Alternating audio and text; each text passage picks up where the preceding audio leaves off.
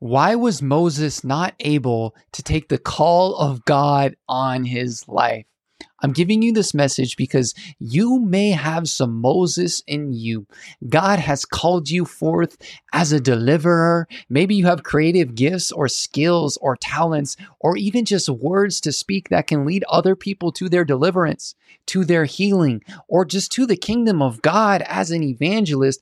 God has placed some things in sort inside of you but in order to see God's gifts and his skills operate in accordance with the Holy Spirit that he has placed inside of you to grow his kingdom, this Moses type of spirit and mindset needs to be exposed. So I'm going to show you two main reasons why Moses would not answer the call of God, and then seven things of what the Word of God says about Moses, because the Word says some mighty things about Moses, but what Moses thought about himself was different than what God and other godly people thought about Moses. In Exodus 3, God calls forth Moses to be his mouthpiece. And Moses has all of these different excuses. One of them, he says, I'm slow of speech and I'm not eloquent. And God responds saying, I'm the God of all flesh. I have made the mouth and the tongue. Can I not speak for you? Can I not teach you how to speak. So God calls Moses not to lean on his own understanding or what he's capable of, but he calls Moses to lean onto what God can do through him. And, and Moses has this encounter with God at the burning bush, and he calls him for a great and mighty calling. And the first thing that Moses says is, Who am I? God, he has this encounter with God, this beautiful encounter with the God of the universe. And he looks inwardly at himself and says, Who am I? How can I do this? Well, look at me. Like, who am I? And this is not what God wants us to do after we encounter Him. After we encounter God and He calls us forth on a mission, on assignment, with a gift, with a purpose, we are supposed to say, God, what do you want me to do for you? What do you want to do in me, through me, for you. God, it's you working. I've seen you. I've seen your glory. I know that nothing is too hard for you. So we have some different people in the Bible encountering God, and their responses are different.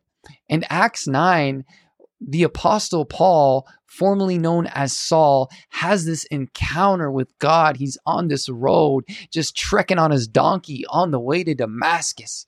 And he gets uh, just hit with this bright light, falls to his knees on his face, and says, Who are you, Lord? And Jesus says, It's it's me. It's the Lord Jesus whom you are persecuting. And Saul responds by saying, what do you want me to do for you, Lord? And this is how we should respond when we encounter God. But this isn't what Moses does. Moses looks inwardly at himself. And I'm giving you this message to help you discern any type of Moses operating into you because any Moses, particularly these two things that I'm about to give you, are going to hold you back from stepping into that calling, stepping into that purpose and that command. God is so good and He is so merciful that He will send another. God had a backup mouthpiece for Moses. It was Aaron, his brother. But if you're like me, you don't want to miss the call of God on your life because God will send another. He will have another prepared to step into the position that He has for you. And this doesn't come from a place of worry, right? We're not worried that God will, you know, replace us or God will use someone else because this is a mindset that the enemy will use against us. Romans 11 says the gift and the calling of God are irrevocable. Philippians 1 6 says that he who begun a good work in you will bring it to completion at the day of Jesus Christ. So I'm not coming from a place of worry like, God, you know, someone else is going to, you know, take the calling that you've placed upon me. You're going to give someone else, you know, the dream or the vision that you've given me. It's not coming from that place. It's coming from a, a, a courageous spirit saying, God, I don't want to miss it. You got something glorious for me. I don't care where you've come from. I don't care if you used to murder Christians. I don't care if you've uh, ran away from your home when you lived in disobedience your whole life. When you come under submission to the will of God and you have an encounter with his glory, he now sends you forth on a purpose. And this this can happen over time, right? Isn't it isn't always immediate even Paul, he immediately goes and preaches out there. And then he takes uh, three years away in private to just know the ways of the Holy Spirit, to study the Word of God, to have the scriptures revealed and opened to him. So there is a consecration season often that happens, sometimes three, five, 10 years for Moses. He was in 40 years of consecration out in the wilderness before he comes back to his people because God pricks his heart and then calls and tugs him back till he has this encounter at the burning bush, leads his people out of Egypt for another 40 years in the wilderness. So Moses was 80 years altogether in the wilderness. He had 40 years in the wilderness to prepare him for another 40 years in the wilderness. But what held him back? Number one is guilty fear. Moses had a guilty fear. We see that before Moses flees, he he um he, he gets called he gets called to his people, right? Because Moses grew up, you know, in Pharaoh's palace, pretty much, pretty much in this royalty, and the word says that he's learned in all the wisdom of the Egyptians. So Moses knew the culture, he knew the wisdom, and he had the skills of the Egyptians. But God calls his heart to go check on his people, and he sees an Egyptian oppressing one of the Hebrews, and he strikes down this Egyptian. And, you know, he's hoping that no one saw this because he just killed an Egyptian now. And now, the very next day, Moses goes back to the Hebrews, his, his brothers, and he sees two of them arguing. And he looks to make peace among them. And one of them calls him out for not being a peacemaker because he struck down the Egyptian the day before. And now, you know, th- this hits Moses. He has this guilt and this fear. So sometimes the enemy wants to attack the very thing that God has called you forth to do. Moses was called forth as a deliverer of God's people, but he was delivering God's people how he thought he should deliver God's people and not how God called him to, which was to split the sea. Moses, in his own strength, with his own hands, could only kill one Egyptian.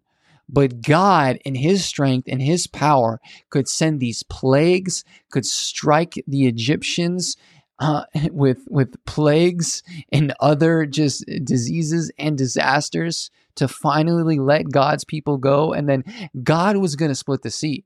So God was going to do something mighty. But Moses might have had a delay. We don't really know, but he could have had a 40 year delay from his calling, from his purpose, because he has this guilty fear. He gets called out. So, when stepping into your calling, there's going to be some voices that are calling out your past. Well, weren't you the one that, you know, that used to sleep around? Weren't you the one that used to hang out at the bars and just get drunk? Weren't you the one that used to do this and that? You're going to have some devils calling out your past to prevent you from stepping into your calling. And as long as these devils call out your past to sin, it's going to cause you to look inside of your own heart like Moses did. To look inside at what you're capable of, like Moses did, but Moses was called to keep his eyes on God. So, number one is guilty fear. And this is exactly what we see in Genesis 3 8 with Adam and Eve is that they eat the apple, they sin against God, and God is walking there in the cool of the day. and what do what do uh, Adam and Eve do? They hide themselves from God because of their sin and they now know that they're exposed. They hide themselves from God. If you know that you have some sin in an area of your life, the worst thing that you can do is hide it from the one who already knows. Okay? Just because you're in a position or just because you've been called by God doesn't mean that you're going to live a perfectly holy life right? Put off the old sin, crucify the flesh. But sometimes, you know, we, we fall, we have mistakes. Pride wants to come through, lust wants to come through. Never hide the sin from God because He already knows it. This is what Moses did. He, he had this guilty fear, and it led him to running from God, going out into the wilderness, pretty much forcing himself into his own wilderness season when God already placed in his heart to visit his people. It could have been the time, it could have been the season for him to step into his calling and his purpose and to operate as this mouthpiece of God, but he has this guilty fear come upon him and it sends him. What is guilty fear? It's a result of estrangement from God. What is estrangement? It's no longer being on friendly terms.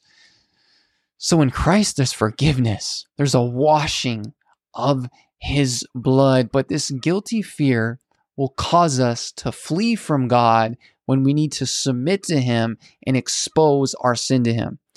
And the second thing that held Moses back from stepping into the calling was self abasement or the belittling or humiliation of oneself. Humiliation is causing yourself to feel ashamed and foolish by injuring your dignity and self respect. Humiliation or, or belittling of yourself, this is not humility, this is not repentance, and this is not confession of sin. And this does not please God because scripturally, you are called with the highest calling. You are called as a priest and as a king.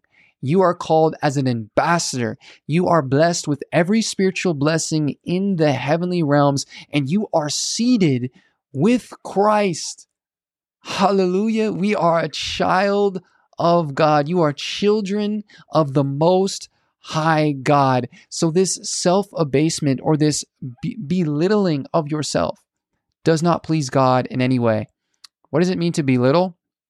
It's dismissive of the importance of a person or a thing. So, Moses, what he does is that God calls him forth and then he belittles himself. He sees himself as small in God's eyes, and this prevented him from stepping into the calling, operating in the gift. It may be the gift of prophecy, evangelism, pastoring, teaching. You don't need you don't need to be um, at a podium preaching to a congregation to be a pastor. A pastor is just it means a shepherd. You care for a soul. It could be a soul in your work environment. You care for that soul and you want to shepherd that soul, or just your children, or maybe a friend that you're just faithfully shepherding unto the ways of righteousness. Maybe just praying for them, just loving them, and just interceding for them in the background. This is the call, really, of someone who's shepherding a soul. So Moses has number one, guilty fear, and number two, self abasement. He belittles himself.